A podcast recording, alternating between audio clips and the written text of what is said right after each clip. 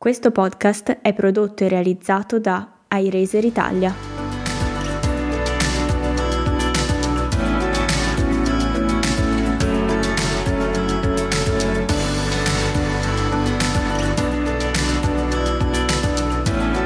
Bentornate e bentornati a una nuova puntata di Per carità, storie dell'Italia solidale il podcast che nasce per raccontare il terzo settore attraverso le storie delle organizzazioni che ogni giorno, grazie alla generosità di volontari e donatori, mettono in campo attività e progetti per migliorare il mondo. Per carità è un gioco di parole. I problemi in questo mondo sono tanti e altrettante le organizzazioni che cercano di risolverli. E quando qualcuno ci chiede di sostenere un'altra causa, spesso la prima reazione che abbiamo tutti è per carità, un'altra. Ma quello che queste organizzazioni realizzano sono due concetti che stanno alla base di ogni società civile. La solidarietà e la filantropia. E sono tutte unite da un minimo comune denominatore. Per esistere hanno bisogno di tante persone che le condividano. Hanno bisogno di solidarietà e filantropia. Hanno bisogno di dono. In questo podcast, insomma, raccontiamo il bello del nostro paese.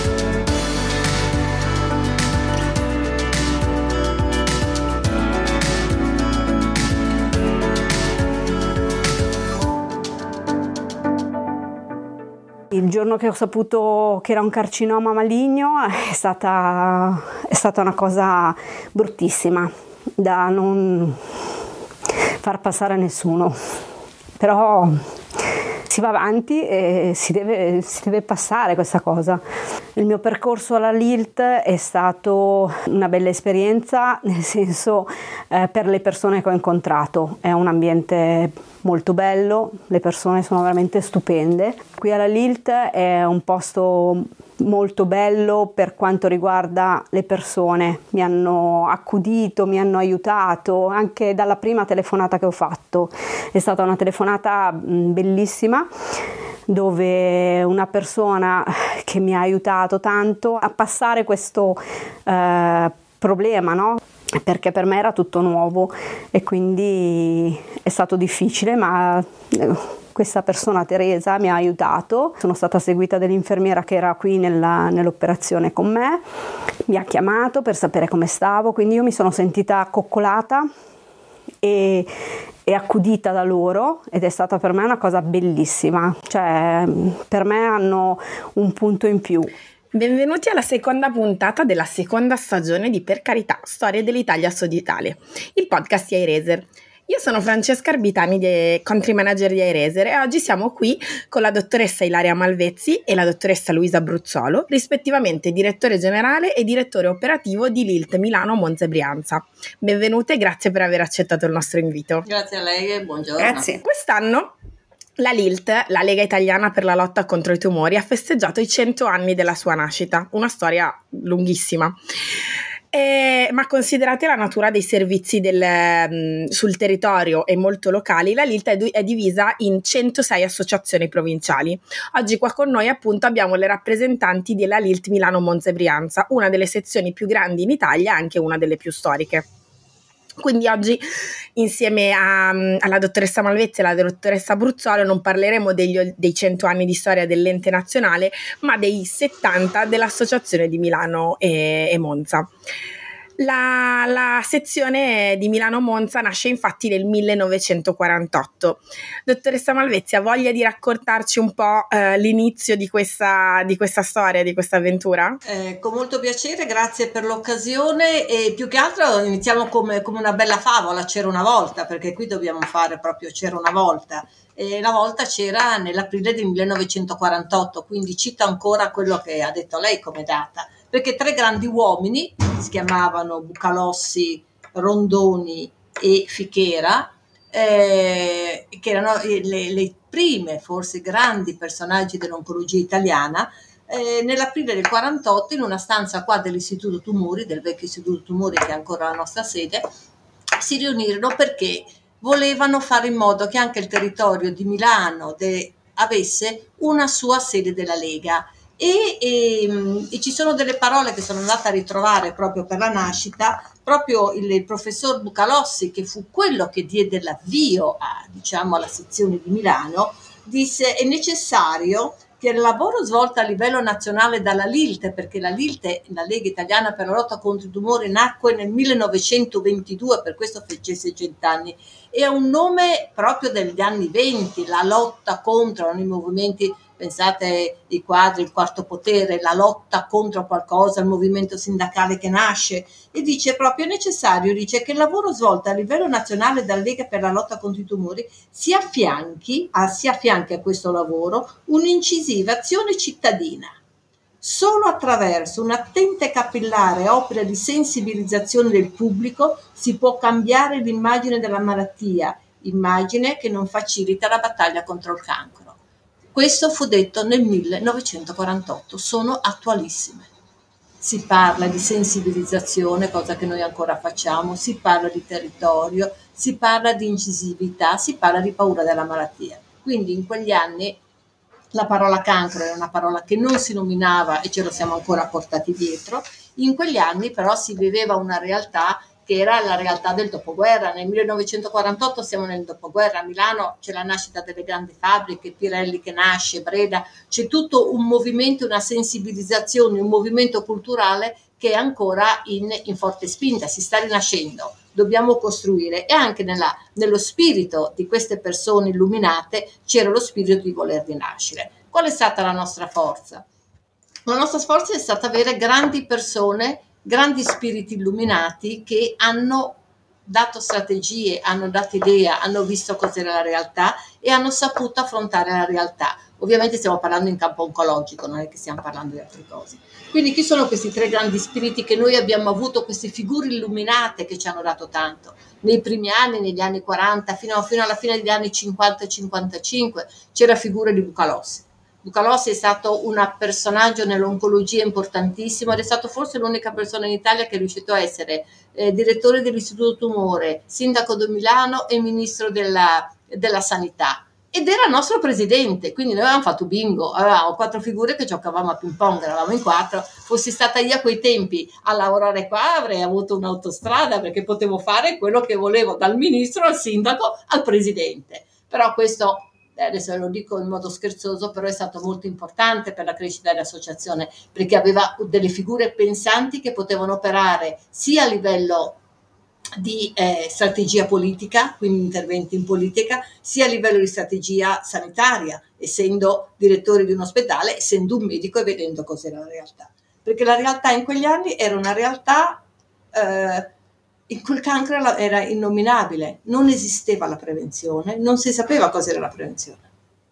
Esisteva la malattia, esisteva il bisogno di, a, di, eh, di andare con questa, affrontare questa malattia che si sviluppava sempre di più e che non c'erano mezzi per fermarla. Questa era la, era, era la vera realtà. E in quegli anni nascono i primi comitati di assistenza, perché, perché fatti da persone di buona volontà che si dedicavano a questa azione e fra queste persone noi chi, chi avevamo a quell'epoca? I figli o i parenti di questi grandi luminari, perché poi alla fine era una questione di passaparola, come tuttora il passaparola è fondamentale per fare le cose, lì c'erano queste persone, tra cui un personaggio che era la figlia del direttore dell'Istituto Tumori che si chiamava Fichera, che si chiamava Luisa Fichera, che sposò il figlio di Luigi Einaudi, presidente della Repubblica. E da lì eh, il gioco incomincia questa signora, oltre alla sua vita, ai suoi figli, alle sue cose, fondò il primo comitato di assistenza milanese della Lega, a cui si unirono chi? La moglie di Bucalossi, perché lavorava con lei in istituto, la figlia di Rondoni, che era un'altra signora, erano tutte persone, adesso detto così può sembrare, ma erano persone che comunque avevano una connotazione di senso civico fortissimo ed è molto lombardo anche il dedicarsi alle istituzioni, una familiarità eh, con, con, con, l'ambiente ospedaliero, perché insomma si era, nati, si era nati in casa. E poi loro si tirarono dietro chi? Si tirarono dietro tante altre persone a Milano che erano, eh, era un'epoca eh, fino agli anni 60 Milano era una città che era molto industriale, molto eh, i Pirelli, le grandi, la Breda, le grandi, le, le grandi acciaierie, i Falk, pensate. E quindi tante di queste grandi famiglie milanesi aiutarono con grossi finanziamenti le attività della Lega. Eh, cerco di fare a, a grandi a, a, eh, per portare a, vedere come erano quegli anni, erano anni in cui si potevano fare tante cose, c'erano grandi mecenati, persone che credevano nella missione e finanziavano tante attività. Nella realtà poi c'era una malattia che andava avanti ed era difficile da, da, da fermare. Quindi questi sono stati, diciamo, gli esordi questi primi dieci anni. Credo che questa ricostruzione di quegli anni e della, mm, del, dell'insieme, diciamo, mm. della, della, della, società civile, della, del tessuto pubblico che si va a intersecare poi con quello che erano i bisogni reali della società, secondo me è veramente interessante. Però, dottoressa, sa che ripercorrere 70 anni in 40 eh, infatti, minuti devo, eh, è difficile. Scendevo. Esatto, no, io volevo, io um, ho riguardato la storia della, della, della vostra sezione guardando sul vostro sito. E ehm, eh, due cose eh, hanno attirato in particolare la mia attenzione di tutte le cose che in, in questi 70 anni avete, avete, fatto. Una è stata l'installazione del primo mammografo nel 1985, che adesso la mammografia per noi è qualcosa cioè, di routine, insomma ci sono tutta una serie di, di, procedure. E l'altra è la campagna contro il fumo. Comunque, cioè, io penso anche, io, io, sono nata negli anni 80, comunque insomma il, il fumo era veramente diffusissimo, si fumava da tutte le parti quindi mi interessava anche, diciamo, andando un po' avanti nella storia, capire che cosa voleva dire in quegli anni, quindi negli anni 80-90, sensibilizzare la cittadinanza su, su, queste tematiche e poi come l'ho interrotta, però insomma stava cominciando no, a fare... Stavo arrivando proprio... Esatto, alla, anche alla raccolta fondi, insomma, questa, certo. eh, questa intersezione di, di persone e di attività. Allora, facciamo i due punti. Quindi quello che dice lei, perché lei è già arrivata agli anni 90, quindi siamo già arrivati alla fine. No, ma se c'è allora, qualche pezzo anni... che abbiamo saltato, lo, lo, lo racconti beh, pure. Allora, quindi, però ha toccato due aspetti molto importanti. Primo, come noi ci siamo posizionati. Noi siamo posizionati, siamo un'associazione posizionata sui servizi. Quindi i nostri servizi in questo momento cosa sono? Servizi per portare alla, alla cittadinanza la prevenzione, la diagnosi precoce e l'assistenza. Prevenzione e diagnosi precoce sono quello che si arriva a lei. A un certo punto la storia della medicina va avanti e si vede che il cancro si può prevenire. E questa è la grande intuizione fortemente voluta da Veronesi, da professor Veronesi, che eh, seguendo gli studi americani e inglesi sul tumore al polmone, si vide negli anni 60 che il fumo faceva male faceva morire le persone, gliela semplifico al 100.000 per mille, fu uno studio condotto su tutti i medici di medicina generale inglesi. E lì incominciò tutta l'attività di lotta al fumo nelle scuole, le giornate mondiali senza tabacco, la sensibilizzazione alle persone per smettere di fumare, le campagne pubblicitarie per, ce ne sono eh, da smetti che ti fa bella per le donne al draghetto che scoppia a non fumare come il pollo, i bambini nelle scuole, ce n'erano di tutti i colori, ne abbiamo fatte veramente e continuiamo ancora per fare che cosa? Per fare in modo che le persone, che i bambini incomincino a capire che il fumo non diventi grandi se non fumi e i grandi che aiutare a smettere. L'altro grande passaggio è stato se tu prendevi il tumore in piccole all'inizio poteva essere maggiormente curato.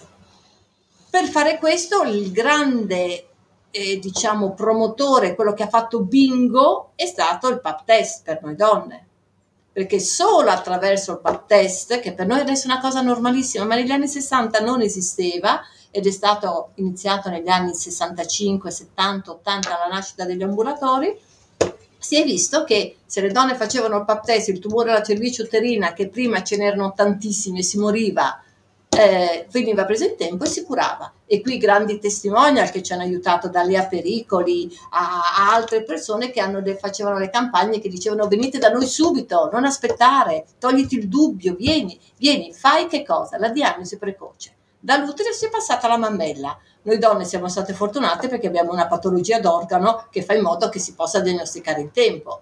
E la mammella ha iniziato, anche qui la, la forza della Lega è stata un'azione di sensibilizzazione fare pensare alle donne che dovevano curarsi alla propria salute, fare l'autoesame al seno e poi finalmente negli anni 70 è arrivato lo strumento, il mammografo. Il mammografo che ti vede dentro, perché prima c'era solamente la visita clinica, non c'era l'esame che ti vedeva dentro e la mammografia è stato quello che ha ridotto la mortalità. Il grande successo della mammografia è stata la riduzione di mortalità e da lì la Lega negli anni, il, primo, il, nostro, il nostro primo mammografo è stato negli anni 80 in un ambulatorio ed erano i mammografi con le lastre, con, con, perché c'erano le lastre. Eh, adesso sembra di parlare di, ma, c'erano le lastre, c'erano di liquidi, i liquidi, eh? Poi si è passata al mammografo digitale, anche noi qui a Milano siamo stati fra i primi a mettere il mammografo digitale, adesso si è passati negli ultimi tre anni alla tomosintesi. Quindi anche la nostra storia nella diagnosi precoce è stata grazie all'evoluzione, abbiamo seguito questa evoluzione, siamo stati antisignani. Questo anche grazie a chi, a chi ci finanziava. Il nostro ultimissimissimo dell'anno scorso grande eh, passaggio è stato passare da ambulatori che erano fissi in un posto, in una via, in un ambulatorio che si muove, va dalla persona, va nel paese, va nell'azienda, va sotto casa.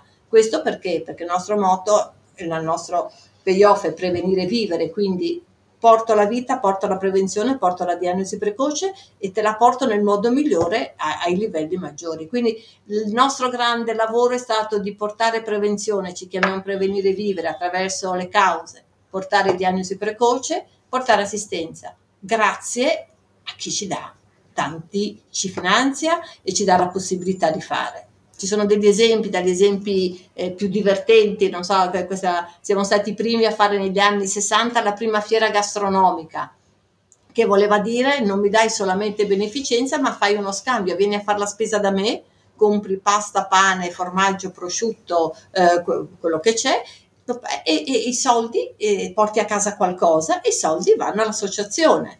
Eh, le prime marce podistiche eh, con i runner che adesso è diventato eh, quasi una, fra virgolette, una terapia, no? Quindi la terapia fai tanto moto, mangia bene, quindi i nostri primi runner erano negli anni 70 all'automoto di Monza, siamo stati l'unica associazione per anni che ha avuto la possibilità di correre all'autodromo di Monza il giorno che la Formula 1 andava a Monte Carlo.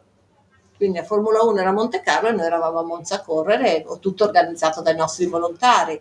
Cioè ci sono Tutto per raccogliere fondi anche, giusto? Sempre tu... per raccogliere fondi, concerti teatro alla Scala, testimonial che negli anni, adesso non posso fargli l'esempio, ma da Placido Domingo a, alla Carla Fracci, a Fiorello di adesso, a grandi direttori di orchestra che... Eh, una volta l'anno, secondo quando c'era la possibilità, sono stati con noi, hanno dedicato eventi e concerti, alcuni tradizionali come la Scala, altri invece eh, come il concetto di Fiorello, quando, quando, quando, quando diciamo, la persona eh, ci dava la possibilità, testimonia. Nella nostra giornata noi abbiamo 650 volontari, ogni anno ci, di, tanti testimonial ci dedicano loro... Eh, la loro presenza. Quindi la loro attività è finalizzata sia alla sensibilizzazione che fa parte proprio della vostra missione e contemporaneamente manca la raccolta fondi. E, ehm, andando avanti un po' con, con la storia e, ehm, e, negli anni, nel 1998, eh, per i 50 anni dell'associazione, il comune di Milano vi ha conferito una delle onoreficenze più, più famose anche a livello nazionale, l'Ambrogino d'Oro. E, ehm, beh, credo che sia stato insomma anche importante eh, rispetto insomma, a quello che avevate fatto appunto in 50 anni di, sul territorio. E poi abbiamo già parlato un po' del, adesso pa- sentendo i suoi racconti appunto sembra veramente di parlare di preistoria, cioè non c'era, non c'era, cioè c'era soltanto l'esame clinico, invece noi adesso siamo abituati insomma a, ad altre tecnologie, anche voi vi siete evoluti. Ma il, negli anni, andando avanti un pochino sui primi anni 2000, quali sono stati i, i principali cambiamenti che sono avvenuti con l'inizio, con l'inizio del nuovo millennio? Ci sono state altre attività? Attività che, che insomma hanno fatto la differenza uh, e l'evoluzione dell'associazione prima insomma di arrivare a, a, a, agli sviluppi più recenti. Adesso mi, mi viene altre, altre campagne particolari, magari la comunicazione digitale, insomma. Allora, ci sono stati, allora, gli anni 2000 hanno, hanno, hanno seguito questa grossa evoluzione dal punto di vista clinico, medico, è che si è sempre più arrivati a capire che il cancro non è un unicum, ma sono tante malattie. E quindi tutta l'evoluzione, la storia è stata sul personalizzare sempre di più quello che sono, eh, diciamo, eh, i vari tipi di cancro e personalizzare sempre la medicina più basata sulla persona. Quindi anche la nostra evoluzione è stata sempre più attenzione alla persona, sempre più attenzione alla territorialità, che adesso è un qualcosa che tutti ne parliamo dopo il Covid, però la Lega è stata antisignana in queste cose. E poi l'altro grande eh, spunto degli anni 2000 è stato la rete. Da soli non si va da nessuna parte. Quindi tutto un discorso di queste associazioni, Europa Uomo, Europa Donna, tutti i progetti europei contro il cancro, cioè tanto, tutti ci si unisce insieme per condividere le energie e per affrontare l'obiettivo tutti con, allo stesso modo in modo tale da creare modelli di intervento. Questa è stata la funzione che poi tutto il, lavoro che noi abbiamo fatto. Questo è stato fatto però ovviamente sul territorio con modalità differenti, quindi sono stati creati concorsi, sono state eh, so, fatte azioni di, per esempio di raccolta, raccolta eh, proprio adesioni, noi abbiamo fatto un'operazione molto grossa su questo progetto Europa Donna abbiamo raccolto più di 350.000 firme in tutta Italia per le donne affinché le donne in Italia potessero avere un accesso alla mammografia in tempi brevi e le abbiamo portate alla presidenza del Consiglio. Quindi quello che si è sviluppato molto è stato un movimento d'opinione come, ed è stato il riconoscimento che poi noi abbiamo avuto a Milano come portatori di questo. L'altro punto si è sviluppata un'attività che noi abbiamo svolto molto di assistenza perché l'evoluzione della possibilità di, di, di, di curare è andata, eh, eh, non è andata di pari passi con quello che invece era il bisogno delle persone malate.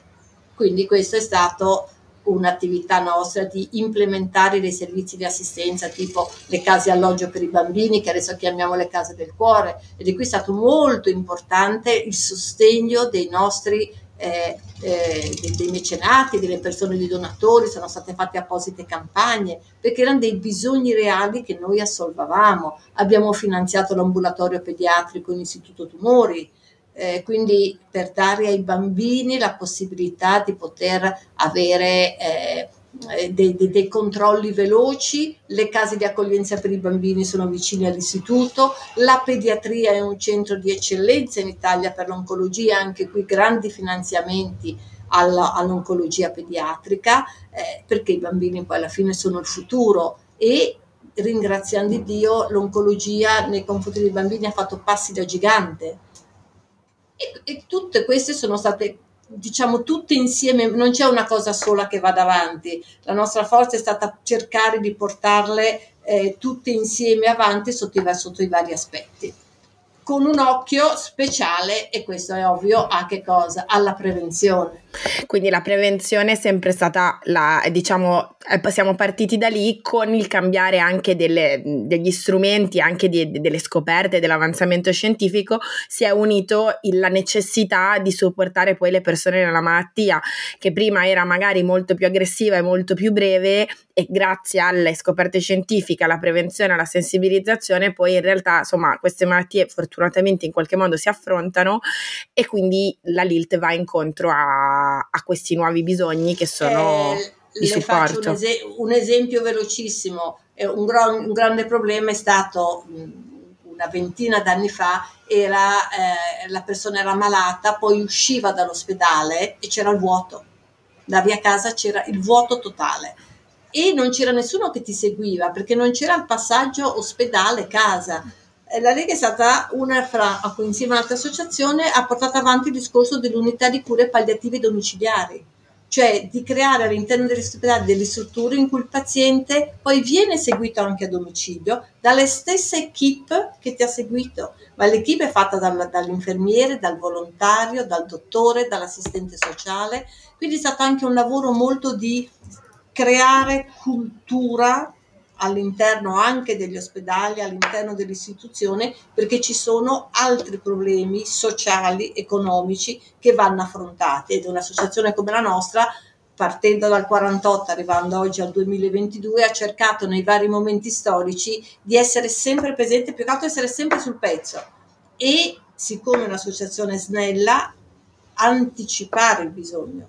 Una nostra grossa peculiarità è anticipare i bisogni sociali grazie a chi ci finanzia, perché poi il ritorno ti do, il è sempre tutto collegato. Perché noi non ci finanzia, eh, non abbiamo eh, eh, finanziamenti pubblici, abbiamo tante persone private che credono in quello che abbiamo fatto, vedono la realtà di quello che facciamo e continuano a finanziare i nostri progetti. Grazie dottoressa Malvezzi. Adesso vado, passo un po' a, a Luisa, che magari con lei arriviamo diciamo, a raccontare gli ultimi anni del, dell'organizzazione che sono stati eh, chiaramente molto intensi anche eh, purtroppo noi abbiamo cominciato questo podcast nel 2021, nel 2021 e quindi inevitabilmente si parla sempre di pandemia. In ogni caso nel, negli ultimi anni eh, avete fatto tantissime cose. Un ambulatorio mobile nuovo di, di zecca. La ristrutturazione progressiva di tutti gli altri ambulatori casa Lilt Monza adesso ne ho citati tre, ma eh, Luisa eh, magari ne aggiungi degli altri. Sono, sono, progetti grandi e come dicevamo fino adesso tutto questo ha sempre bisogno di, di grande sostegno. Luisa ci, ci, dici qualcosa, ci può dire qualcosa in più su questa ultima parte del, della storia dell'organizzazione ma anche della, della, raccolta fondi dell'organizzazione? Certo, io dico sempre al, allo staff dei fundraiser che se i progetti sono importanti e rilevanti non si fa fatica a raccogliere soldi. ed è proprio così, ed è proprio così, bisogna avere il coraggio di essere ambiziosi e di avere una visione strategica e fare cose importanti per la cittadinanza, per le persone, per i beneficiari e allora i donatori, i donatori si trovano. Certo non si trovano per strada, questo non vuol dire che ci si può improvvisare, no? bisogna soprattutto oggi eh, che siamo in un contesto in cui c'è un grande affollamento di, di, associazioni, le associazioni sono sempre di più, le cause sono sempre di più eh, e la competizione è tanta, eh, è chiaro che bisogna essere sempre più professionisti nella raccolta fondi e quindi quello che ho cercato di fare io in questi anni è di perseguire da una parte la specializzazione dei ruoli ma anche di perseguire l'innovazione. Poi è arrivata la pandemia e eh, ha accelerato un processo di digitalizzazione che era già partito, ma è diventato eh, molto, molto forte. Hai citato dei progetti importanti come quello per esempio dell'ambulatorio mobile eh, che, è, che, è, diventato il nostro ottavo ambulatorio perché gli altri sette ambulatori non sono su ruote e, e, quindi si è aggiunto questo gioiellino della tecnologia perché è un ambulatorio appunto dotato delle più moderne attrezzature, c'è appunto il mammografo con la tomosintesi, l'ecografo ed è in grado proprio di fare le stesse prestazioni che noi facciamo nei nostri ambulatori, diciamo su, su strada. L'abbiamo fatto perché appunto la pandemia ha, acceler- ha dato vita a quel fenomeno che eh, di cui abbiamo sentito forse un po' parlare tutti, che è quello del ritar- ritardo diagnostico. Con la pandemia gli ospedali, eh, molti ospedali sono diventati hub per il Covid eh, gli ambulatori hanno, hanno, chiuso, la gente stessa aveva paura di andare in ospedale e quindi rimandava tutte quelle prestazioni, quelle visite che magari non erano così urgenti, no? E quindi la, la, prima cosa a saltare è stata proprio la prevenzione. E allora noi eh, da una parte ci siamo eh, rimboccati le maniche con grande resilienza, abbiamo riaperto i nostri ambulatori solo dopo un paio di mesi, abbiamo tenuto chiuso gli ambulatori solo eh, due mesi da, dall'inizio della pandemia proprio per cercare di eh, introdurre quelle procedure di sicurezza che potevano eh, consentire ai pazienti, alle persone di venire eh, in, in, sicurezza nei nostri ambulatori e poi abbiamo avviato questo ambulatorio mobile proprio per rendere il più possibile la prevenzione accessibile, andando, come diceva Ilaria prima, sotto casa, sotto azienda, nelle piazze a portare eh, la prevenzione. E anche qui l'ambulatorio uh, mobile è stato possibile proprio grazie alla donazione di tre grandi aziende che appunto quando abbiamo lanciato questo progetto eravamo un po' eh, come dire mh, incerti eh, perché era un progetto importante, l'ambulatorio costava più di 600 mila euro, però in tre mesi abbiamo raccolto queste tre grandi donazioni che ci hanno permesso di realizzare l'ambulatorio e poi abbiamo fatto un piano di gestione che eh, proprio si fonda sulla sostenibilità economica perché eh, le aziende da una parte usano questa struttura, questo ambulatorio per fare eh, per fare attività di welfare aziendale sostanzialmente per i propri dipendenti e ovviamente pagano l'attività sanitaria che fanno, dall'altra alcune aziende hanno proprio eh, come dire il piacere, hanno interesse nel, nell'offrire la prevenzione quelle, alle fasce di popolazioni più deboli e più fragili che non hanno accesso alla prevenzione, alla prevenzione soprattutto in questi, in questi anni eh, difficili per, a causa della, della pandemia. No? E quindi grazie alle aziende noi non solo arriviamo ai dipendenti ma arriviamo anche nelle piazze e soprattutto nelle zone periferiche eh, della, della, città di Milano e nella provincia dove le persone, anche per esempio tra le comunità eh, degli immigrati che, eh, magari per questioni anche culturali non sono, non sono avvezze a appunto intraprendere percorsi di prevenzione. E proprio in questo modo siamo riusciti insomma a portare la prevenzione eh, sempre di più e costantemente tutti i giorni dell'anno eh, per, per per la nostra città e, nostre, e nelle nostre, eh, nella nostra provincia.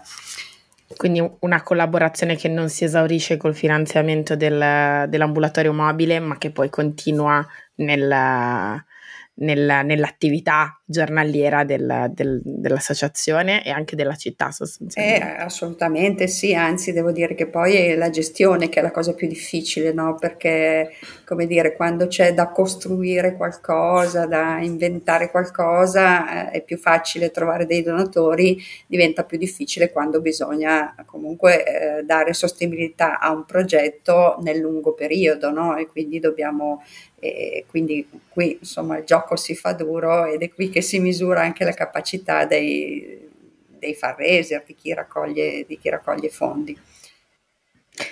E Casa Lilt invece? Casa Lilt è, Magari diciamo due parole eh, anche Casa su Lilt è un progetto in realtà in partenza, cioè ci stiamo lavorando da diverso tempo, da quasi due anni, perché è stata una lunga eh, gestazione, anche perché è un progetto molto impegnativo dal punto di vista economico, che è un, un progetto da 2 milioni di euro, abbiamo deciso di ristrutturare questa palazzina che si trova nel centro, nel cuore del, di Monza, della città di Monza, che è stata donata tanti anni fa proprio da una cittadina monzese che credeva nella, nella prevenzione per anni questa palazzina è stata utilizzata come ambulatorio e poi c'erano invece degli appartamenti che erano stati messi a reddito in affitto e invece la LILT eh, ha deciso di fare eh, questo progetto importante. Proprio qualche giorno fa, nel mese di 5 maggio scorso, abbiamo dato la prima picconata per dare via avvio ai lavori di, di ristrutturazione e il progetto è quello di trasformare questa palazzina in una vera e propria casa. casa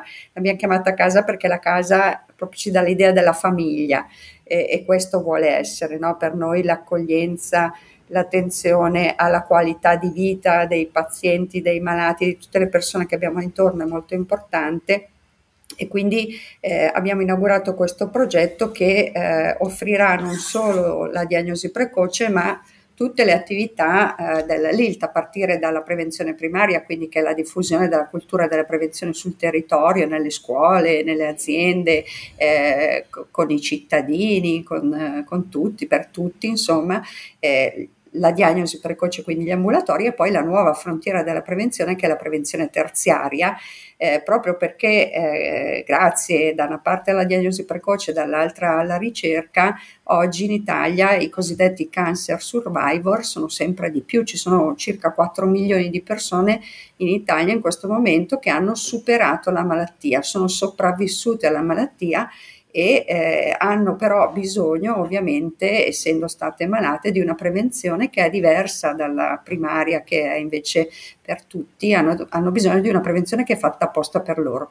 E quindi in casa LILT eh, offriremo anche servizi di riabilitazione fisioterapica eh, per questo tipo di persone, ma anche eh, per esempio la, la psiconcologia per le persone che hanno sviluppato la malattia, hanno bisogno di essere seguiti anche da uno psicologo e poi tutti i servizi di assistenza che già fanno parte eh, della, diciamo, del, dell'offerta di servizi eh, di Milano per i malati oncologici fragili, quindi sono servizi da una parte di accoglienza, l'accompagnamento alle terapie, i sussidi economici, i presidi, eh, quindi replicheremo sul territorio di Monza ciò che già facciamo da tanti anni a, a Milano. Quindi il sogno di Casalilt è partito, adesso dobbiamo raccogliere tanti soldi perché è un progetto molto, molto impegnativo, ma qui c'è insomma un piano di raccolta fondi che va dagli eventi, eh, per esempio a breve faremo una cena di gala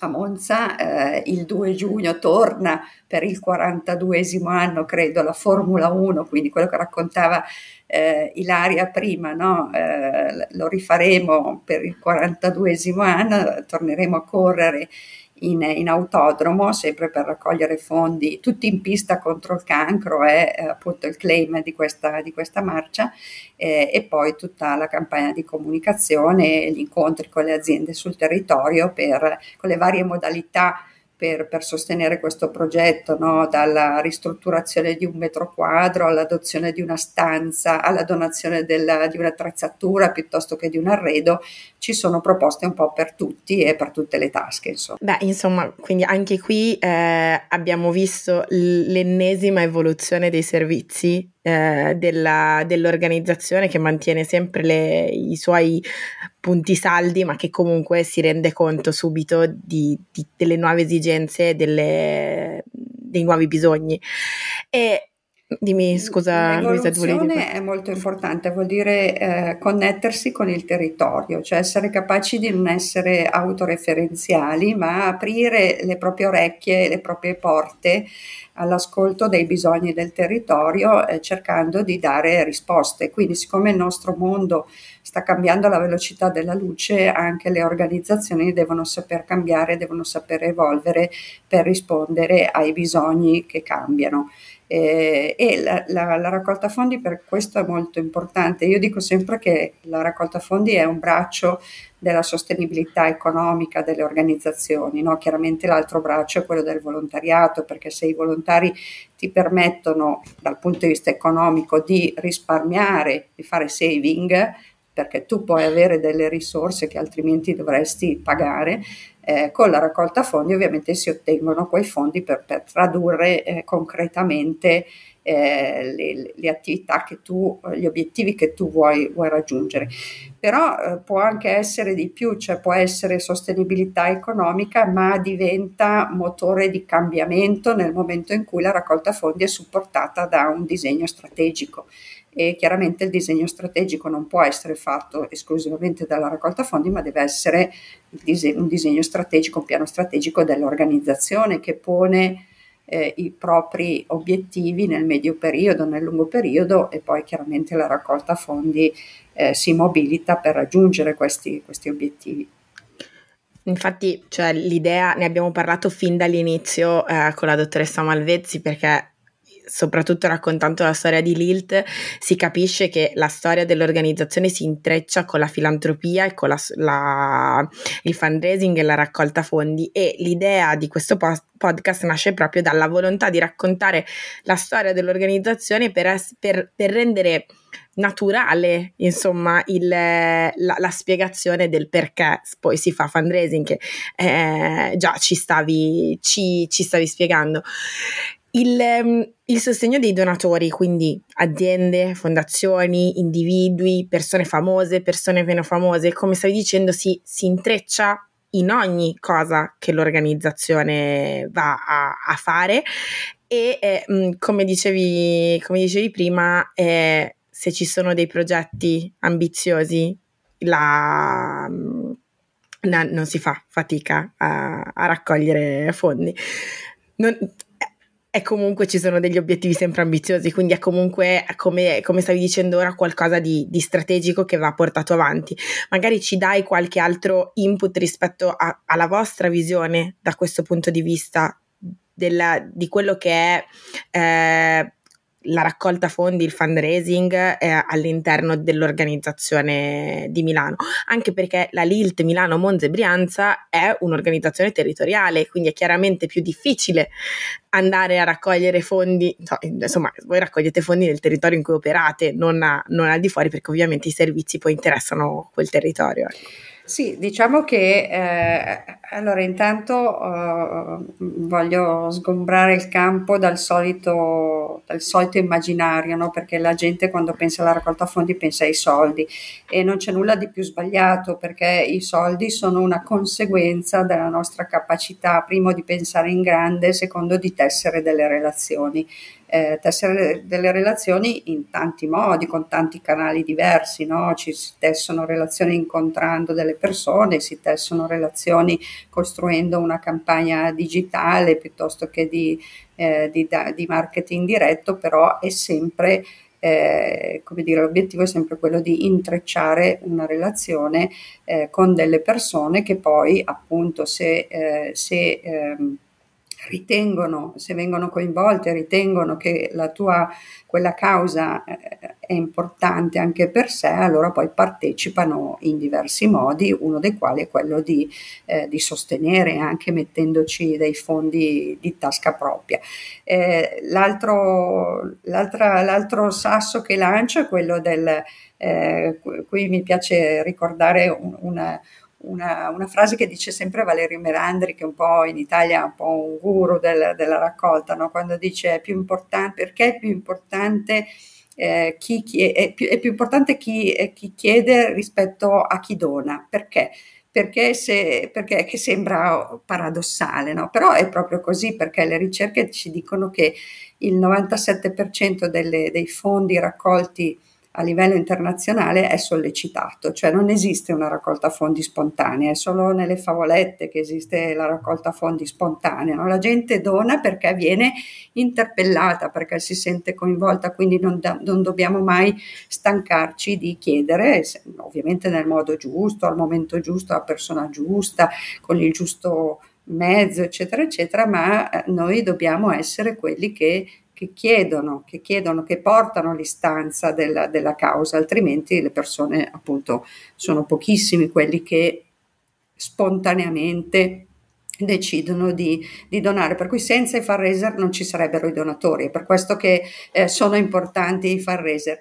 Nel futuro quello che ci aspetta è, oltre a portare avanti, diciamo ci sono degli evergreen eh, di cui ha parlato Ilaria che vanno sempre avanti, no? come non so, il concerto alla scala eh, lo facciamo quasi, quasi tutti gli anni, piuttosto che prima abbiamo citato la marcia Formula 1, sono 42 anni che la facciamo, ci sono delle attività che resistono nel tempo, hanno così una propria, una propria vita eh, che, che, dire, resiste a tutti i, i cambiamenti attorno a noi. Eh, però bisogna avere il coraggio di, anche nella raccolta fondi di innovare, di guardare il futuro. Eh, per esempio stamattina parlandone con Lucia Pizzini, che è la nostra digital strategist, la, la cito perché ovviamente è lei che eh, ci, ci, sta uh, aiutando. Ciao Lucia. Salutiamo Lucia e la ringraziamo per il lavoro che fa, che ci sta aiutando proprio a, a innovare la, la, nostra raccolta fondi, proprio con la raccolta fondi eh, digitale. Guardavamo i dati e per esempio nel, nel 2019 eh, raccolta, il digital fundraising pesava il 5% di tutta la raccolta fondi. L'anno scorso siamo arrivati all'11%, quindi insomma con più un, con un raddoppio insomma in, in, pochissimi anni e qui chiaramente la pandemia ha accelerato questo processo, no? però è, è, è, molto importante. Un, un, altro obiettivo è quello di coordinarsi all'interno della LILT sempre di più perché questo è un po' un problema eh, non solo nostro, ma di tutte quelle organizzazioni che hanno un centro e poi hanno le periferie. No? Spesso le periferie, le periferie intese nel senso della regione o della dimensione regionale o della dimensione provinciale, come nel nostro caso, eh, spesso si fa fatica a lavorare insieme, no? perché ognuno ha il proprio territorio di competenza, quindi finché si sta sul proprio territorio no, va tutto bene. Quando però, eh, come dire, ci sono delle opportunità di fundraising che travalicano il territorio, perché oggi il mondo è globale, quindi le aziende non esistono più le aziende provinciali se non il salumiere che c'è sotto casa, ma a volte anche il salumiere è un franchising e quindi te lo trovi in tutta Italia, magari con lo stesso marchio. Quindi ci sono delle occasioni in cui bisogna mettersi insieme per non perdere le opportunità e quindi stiamo cercando di fare questo percorso. Uno degli esempi che mi piace fare è la Pigiama Walker Run, che è una che è una running, quindi niente di speciale, insomma sono in tanti che fanno che fanno le running come eventi di raccolta fondi. Noi siamo, devo dire, specializzati perché ne facciamo tre all'anno, facciamo la Milano Marathon, la Formula 1 e la Pigiama Walker Run. Che cosa ha di speciale la Pigiama Walker Run? Beh, intanto c'è un'idea un po' pazzerella che piace molto, no? che abbiamo deciso, diciamo, questo miscuglio che è molto eh, azzardato, nel senso che la Pigiama Walker Run si corre nel mese di settembre, che è il mese del Gold Ribbon, e, e quindi il tema è spesso, come dire, sono, la, la, il Gold Ribbon è la campagna che sensibilizza sui tumori pediatrici, quindi un tema drammatico, però abbiamo deciso di abbinare questo tema da- drammatico con un, un, comportamento, diciamo anche se vuoi, molto goliardico, divertente, no? che è quello di correre in pigiama. Mettiti in pigiama e corri per la tua città. Eh, quindi da una parte diciamo la particolarità di questa questa running è questo azzardo che però funziona e piace, dall'altra è che è uno dei primi esperimenti di raccolta fondi a livello nazionale della LILT in cui tutte le LILT si stanno mettendo insieme, noi la stiamo coordinando come LILT Milano perché, eh, perché l'evento nasce da noi, l'idea nasce da noi e per esempio quest'anno la uh, Pigiama Walker Run si correrà in 22 città italiane, l'anno scorso era in quattro e l'anno prima era solo a Milano, quindi c'è questa progressione eh, che è interessante non solo per la potenzialità di raccolta fondi, ma anche proprio come esperimento pilota del, del mettersi in rete e lavorare in rete e quindi cogliere le opportunità, eh, coordinarsi al posto di, eh, al posto di come dire, essere frammentati o addirittura in competizione. Luisa, eh, hai detto tantissime cose importantissime a partire dalla considerazione anche sulla, sulla raccolta fondi, sui fundraiser eh, abbiamo ripercorso eh, 70 anni di storia, che sono tantissimi, ci abbiamo provato in, uh, in 40 minuti. Io ringrazio tantissimo la dottoressa Ilaria Malvezzi e la dottoressa eh, Luisa Bruzzalo per essere state con noi oggi e per averci raccontato sia le, la storia e l'attività di Lilt negli anni che è appunto un, un bellissimo focus sull'importanza e il ruolo del, fundraiser, eh, del fundraising e sull'evoluzione sia di Lilt che del, delle sue attività. E grazie e grazie a, a presto. Grazie.